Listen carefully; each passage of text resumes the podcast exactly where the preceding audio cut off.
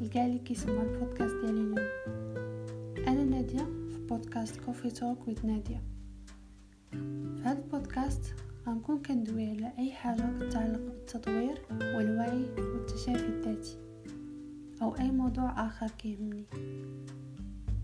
هذا البودكاست ما عندوش حدود أو مواضيع محددة نقدر ندوي فيه على كل شيء أو أي موضوع نتوما تبغيو المهم والهدف من هذا البودكاست هو نكون مصدر إلهام للآخرين والناس المحيطين بنا.